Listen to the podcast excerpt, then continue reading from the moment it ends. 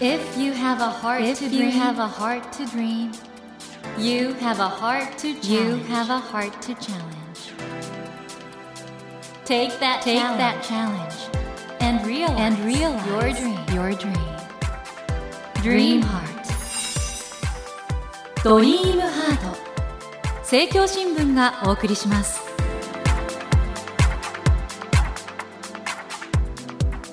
皆さんこんばんは茂木健一郎です東京 FM のスタジオから全国38局ネットでお送りしていますドリームハートこの番組は日本そして世界で活躍されている方々をゲストにお迎えして挑戦や夢に迫っていきますさあ今夜も世界初のクラフトコーラ職人コーラ小林さんをお迎えしていますこんばんはこんばんは、よしコーラのコーラ小林です。いやもうよしコーラ先週飲んでもう本当に美味しくてどういう人に飲んでいただきたいんでしたっけよしコーラを飲むときは、覚悟はありますかって。それ言っていはてなんででしたっけそれはもうよしコーラを飲んだら他のコーラにはもう戻れなくなっちゃうの で。てかもう別世界ですねあありがとうございます。あの瓶の中一つの中に宇宙があるっていうかああ、もう、あの、ね自分はそれ同じことを思っていて、んコーラは宇宙だって言ってるんコです。ーラは宇宙だはい。コーラ小林さんはヨシコーラを販売する前これ研究過程だと思うんですけど世界にあるさまざまなコーラ飲み歩いたってことで、はい。どれぐらい飲まれたんですかそれこそ、回った国の数は30とかなので、おうおうまあ、それぞれにあるものが、まあ、2つとか3つとかであれうば、んうんうん100とかそれぐらいになるかなと思うんですけど。どうでした世界のコーラはただ基本的には世界のコーラって同じように香料を使って作られているので、うんうん実はそこまで違いはないんですよあなかった違いは、いそこまでないですじゃあなんかそのいわゆる今クラフトコーラされてますけど、はいはいそういう手作りのコーはいラが流通してるってケースあんまりなかった、あもうないです天然素材から作られるコーラっていうのはほぼないですねじゃあ本当に世界初だったあそうですねすごくないですかまあそれはまあそれだけクレイジーだったのかもしれないです本当に正真正銘世界初のクラフトコーラの職人になったコーラ小林さんはうん一体なんでそうなったのかとはいいうことを皆さん興味があると思いますので今日はですねコーラ小林さんのお人柄についていろいろ伺っていきたいと思いますそして先週ははこいの瓶入りのよしコーラをいただいたんですが、はいは今日はちょっとまた違ったあそうですね違ったやつをそうですかはいちょっとじゃあそれも楽しみにしたいと思います、ということで、えー、コーラ小林さん今夜もどうぞよろしくお願いいたしますドリームハートそれでは今夜もまずはコーラ小林さんのプロフィールをご紹介しますコーラ小林さんは1989年東京都のお生まれです和漢方の職人伊藤良太郎さんを祖父に持つクラフトコーラ発祥人で世界初のコーラ職人でもいらっしゃいます北海道大学農学部をご卒業後東京大学大学院で修士号を取得され大手企業に勤務しながら大好きなコーラ作りの探求を進められました2018年7月には世界初のクラフトコーラ専門メーカーイヨシコーラを立ち上げご活躍中でいらっしゃいますということであの世界初のクラフトコーラを作るに至ったもともとなんか凝る方だったんですかもともとめちゃめちゃ凝り性というか何に凝ってましたか昔はでもやっぱ釣りとか映画とかそっち系ですかまねず釣りはどんな感じだったんですか釣りはでも自分はそのルアーフィッシングが好きだったんですけどあーやばいやつですねルアーフィッシングは、はいそうですかなりルアーもじゃあ工夫してそうですね。まあ、ただ、割と変わってるのが、は人が釣りしてるところで釣りしたくないというか、え釣り場はどういうとこに例えば、はい離島のダムみたいなところで、離島って言ったら海釣りが普通じゃないですか。はいでもなんか離島のダムであえてバス釣りをするみたいな。誰もいないところで釣るのが好きだったんですそれ本当にそこのダムにはブラックバスいないかもしれないけど、いたらすごい釣れるみたいな。 えかなり変わってますねなそうですね。面白い考え方かもしれないですね。そして映画はどんな、映画はでも、それはもう大学時代とかですけど、ん、ツタヤが出してうるん100名線みたいなカタログみたいのがあったんですけど、うんそれをもう片っ端から全部見るみたいな意外となんか徹底する方なんですかねもしれないですね。でそれがやっぱはりいこのクラフトコーラの方に来たのかな、うんこれあのまあ直接のきっかけは、はいなんかネットでレシピを見たもともとえはコーラマニアだったんですあよ。もともとコーラマニアだったもともとそ、の自分が片頭痛持ちうんで,、うんうんええええでコーラが片頭痛にいいみたいな話がまずあって、うんうんうんうんでお酒もそんなに強くないので、ええで、なんかバーとか行ってコーラとか飲んでて、うんで、そこまでは、ただコーラを楽しむだけの人だったんですけど、うんうんたまたまネットサーフィンしてたら、うん怪しいアメリカのサイトでう、ん漏れ出したコーラレシピだみたいなのを見つけて、うあ、ん作れるんだって言って、作り始めたみたいなで感じなんですねその漏れ出したコーラレシピは再現してみたんですか再現してみどまうでししたた。か最初作った時は、なんうかんコーラ風味はあるんですけど、売り物にはできないなというか、うんうん人には別に飲ませたいなって思うものではなかったって感じなんですよね。でそれからいろいろ工夫重ねて、はいどれぐらいかかったんですかそのこれだったら飲ましてもいいかなっていう大体2年半かかりましたね。その時ははい。会社員だっあ、そうです。もう大学院卒業して、社会人1年目の時に趣味としてずっとやってたみたいな。えってことはそれいつやってたんですかあ、もう終電で帰ってきてうん、当時広告代理店だったので、終電で帰ってきてそこから作るみたいな、いやじゃあ本当にもう眠るの削ってって感じみたいいな感じでしたね。や完全にもう変人ですねそれいねや、まあどうなんですかね。のめり込んでたっていう感じですね。それで2年半ぐらいかかってできて、はいそれ最初に自分以外の人って誰が飲んだんですかいや、それもですね、実はできなかったんですよ。うんうんあのー、2年半やってたんですけど、自分が納得できるものはできなくてできなくでやめようと思ったんですよ、ええこんなやっても無理なんだなと思って、やめようと思った時にたまたま祖父が他界したんですよね、はいはいはい当時祐天寺ってとこに住んでたんですけうどん祐天寺から実家のある下落合に帰ってきて、うんで家族とかといろいろ話したりとか、うん工房の道具とか見てたらこれってなんか自分がやってるコーラ作りに活かせるんじゃないって思ってやったら全然違うのができたっていうじゃ感じなんですよねあおじいちゃんにちょっと導かれたってあと導こかはれたと思いますね不思議なことですねそれそうですねねでおじい様はその和漢方はいの職人でいらっしゃったってことなんですけど、それなんか調合してる姿とか見てたあ見てましたはいあ子供の頃から見てた見んてだ、ましたねはいあじゃあ興味はあったんだ興味、まあ、遺伝子的にもやっぱりそういうのに好きななんか遺伝子とかあるのかもしれないなみたいなでじゃあその道具とかも残ってたんですかあ残ってましたでそれはあれですかヨシコーラ作る時にははい利用したというか、いやそれこそ利用しましたし、うん今もその道具に助けられることが多いですねじゃあおじいちゃんから伝わった道具はいを使いつつ、そうですえーということはさコーラ小林さんのどこかにおじいちゃんがいるのかもねいやまあそれはありますねはいあだからこそおじいちゃんへのリスペクトでヨシコーラといあそううですそうです名前になったんですもんね。はいそうですであの今週はなんかちょっとはい先週の瓶入りのコーラあとーはは違いったものを飲ませていただけるということで、もともとはそれこそ、はいあのまあ今もなんですけど、はいこれからスタートしたんですよああ今ですねパウチが出てきましたはいヨシコーラという、この中に何かが入ってるんですかこれに最初自分それこそ社会人だったんで、はいはいはい。土日だけしか出店できないっていうので最初フードトラックキッチンカーを作ったんですよええで、副業みたいな感じで土日だけ、これにシロップ入れて、で、炭酸入れて、レモン入れて、スローさして、お客さんに渡してたんですよ。あこれで飲むんですかこれ飲み最ま初す。はい。えどうやって飲むんだえろうこれで、まあ、これフードトラックでお客さんに販売する時の再現ですそうでねす、そうです、そうです。お今ですね小さな軽量カップみたいなのが出ましたこそれしてはい炭酸水、あれ炭酸水も自社ブランドのがあるんですあ、かあります、あります。へえ今いろいろ出てきて魔法使いのお兄さんみたいにいろいろ道具を出しています、えー魔法瓶から氷を入れていますいい音がしてますねそして今ですね瓶に入ってます炭酸水をあいい音だそして先ほどのパウチに今入れています作る過程を見てるのが楽しいねうんスライスレモンを、うわースライスレモン、ヨシコーラのパウチに入れましたんなんだそれはこれ、胡椒です。胡椒をパッパッパッと振りかけましたね。そして赤いストローを入れて、これで完成です。完成しましたよく混ぜてから飲んで。ヨシ。コーラの、もう今目の前でコーラ小林さんが今ね、混ぜてます。はい。じゃあちょっと飲んでみよう 飲んでみようやば えー、なんか舌が喜んでるのが分かりますね、はい人間の舌ってはい。美味しいものが入ると喜ぶんだね、あこれは美味しいわ、うん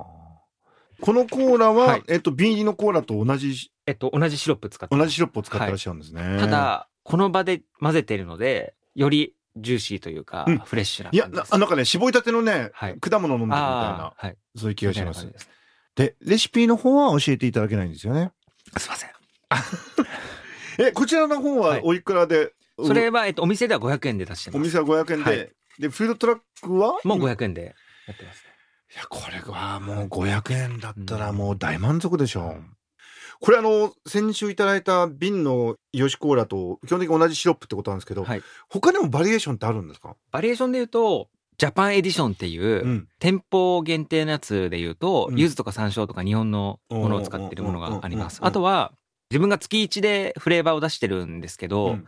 あの日本を飲むっていう企画でやってて、うんちょうど直近は桜ケムシの糞を使ったコーラを、はい桜ケムシの糞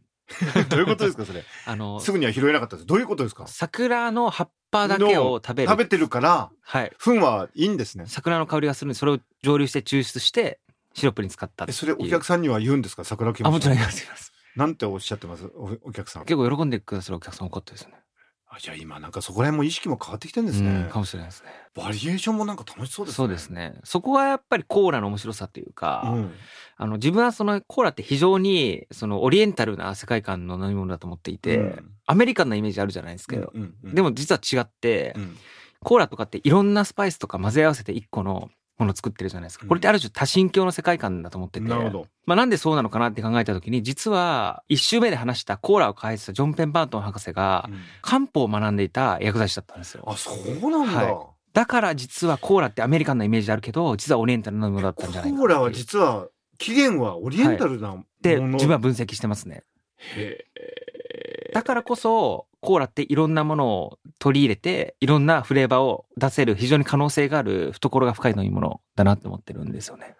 これあのヨシコーラの今後のなんかはい展開ってのはこれどうどうされるんですか今後はもう最終的なゴーラもコカペプシヨシっていう目標なんですけど、うんただそれもなんか全然自分は自分は結構その可能だと思っていて、うんうんなぜならそこはさっきあのお話しした実はコーラってオリエンタルなところうにんうんそのベースがあるんじゃないかなと思ってるのはいでコカもペプシもやっぱり西洋のアメリカの会社じゃないですか、うんだから3番目に来るのは絶対オリエンタルな会社だと思ってるんですよねただそこに行くために自分は新しい武器が必要だと思っていて、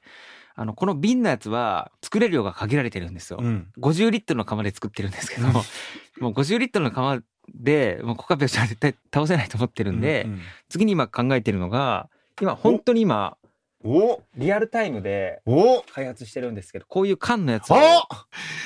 ヨシコーラっていう缶がしかもちょっと待ってこれあ本当に今作ってるんですね自分で今それプリンターで印刷して切って貼ってるだけなんですけど、デザインは。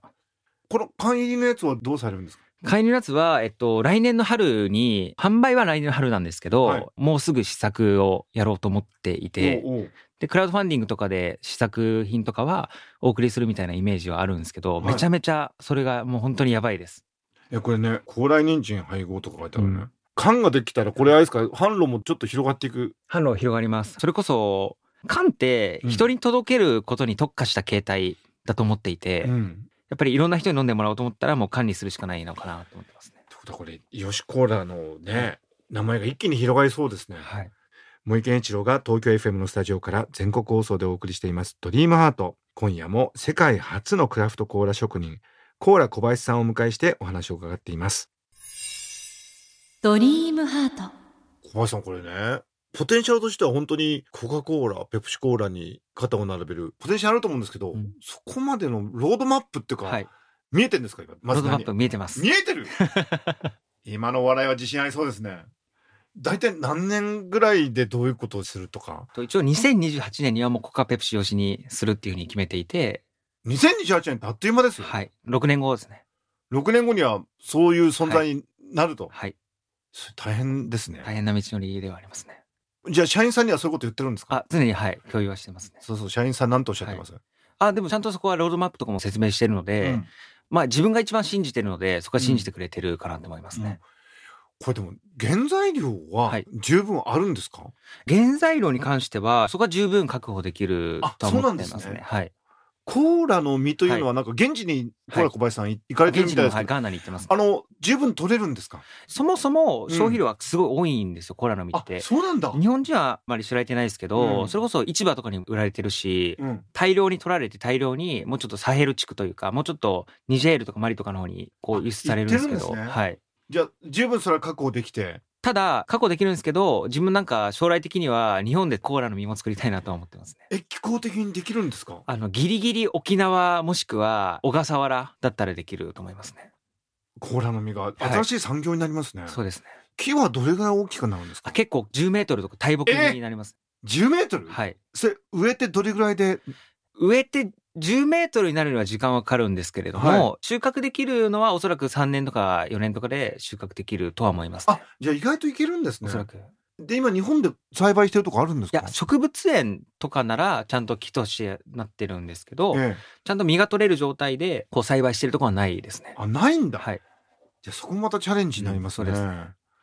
してこのヨシコーラの今後は味はまた研究開発して味もそれこそ常に変わってるんですうんよ、うんうん実は。あ変わってるんだ。変わってます。うんうでん、特に今後今開発してる缶に関しては、元々のスタート地点としては、今やってるシロップの作り方じゃ少量すぎて作れないから新しいのを開発しようと思っうてんうんうんスタートしてるんですけど、で、その過程でいろんなそのカレーの専門家の方、あのチームがいるんですよ。カリー番長さんとか、あと仲がいいそのクラフトビールの醸造家に話を聞いていろんな技術を入れてるので、うん、うん実はこのボトルとかシロップの劣化版ではなくて全く違う新しいもの。進化版なんだ。そうです。いわゆるその、まあ、長男と次男みたいな関係で、どちらが劣ってる、どちらが優れてるってわけじゃないんですけど、それぞれが、それぞれの個性を持ってるっていう感じで今、自分は捉えてますね。じゃあ今の瓶入りのヨシコーラのファンの方も、んこはれ缶入りのヨシコーラはうんまた違う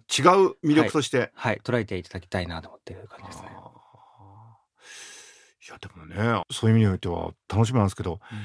コーラ小林さんはいの究極のチャレンジ、夢って何ですか、はいやっぱり自分はずっと創業当初からコカ、ペプシ、イオシにす るって言い続けてるんですね。うんうんうんで、やっぱり自分はそのコーラは体に悪いみたいな話とか、うんあとアメリカのものであるとか、うん手作りできないみたいな常識をやっぱり壊したいって思ってるんですね。本当に4年前は自分しか信じていなかったんですけれども、最近やっぱり少しずつ一歩一歩進めていくことで、自分以外にも信じてくださる方っていうのはやっぱり増えていて、実際にやっぱりその缶を出すところまで来てるっていう話だったりとうんうんうか、すごいこうやって茂木さんとこうお話できてるっていうこと自体が証明だと思ってるので、少しずつやっぱりその夢を達成したいなって今思ってるっていうところですね。確かに僕あの東京駅でねヨシコーラのはい姿を見た時とか、あと偶然下落合のあのお店通りかかった時とかなんか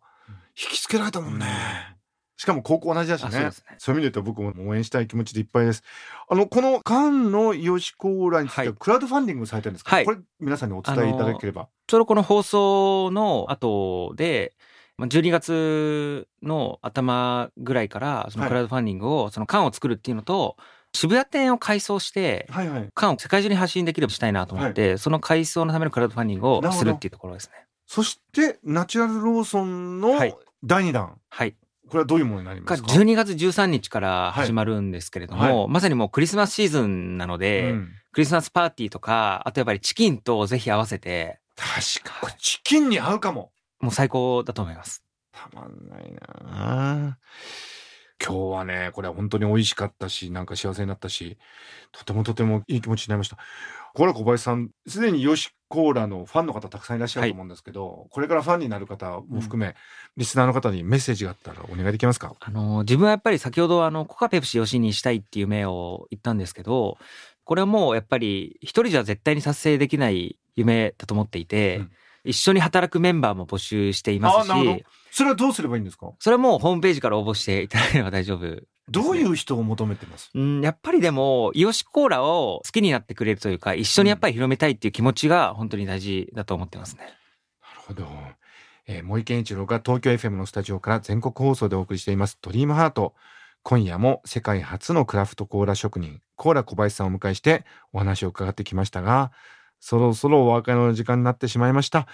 お店の情報など詳しくはですねイオシコーラの公式ホームページそしてドリームハートのホームページにもリンクが貼ってありますのでそちらをご覧くださいということで世界初のクラフトコーラ職人のコーラ小林さんをお迎えしてお話を伺ってきました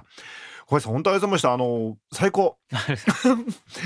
こんな美味しいコーラがあったんだねあコーラ小林さんもこれに出会った時ってどんな気持ちになったんですか これに出会った時は、これはもう見つかったというか、自分で作ったものなんですけど、あ正解を見つけてしまったっていう感じでしたね。その世界で一つだけの秘密を知っているコーラ小林さんに2週続けてお話を伺いましたコーラ小林さんありがとうございましたありがとうございました。 Never let go of that dream. Never forget, never that forget heart to challenge. that heart to challenge. Dream heart. 茂木健一郎が東京 FM のスタジオから全国38局ネットでお送りしてきました「ドリームハート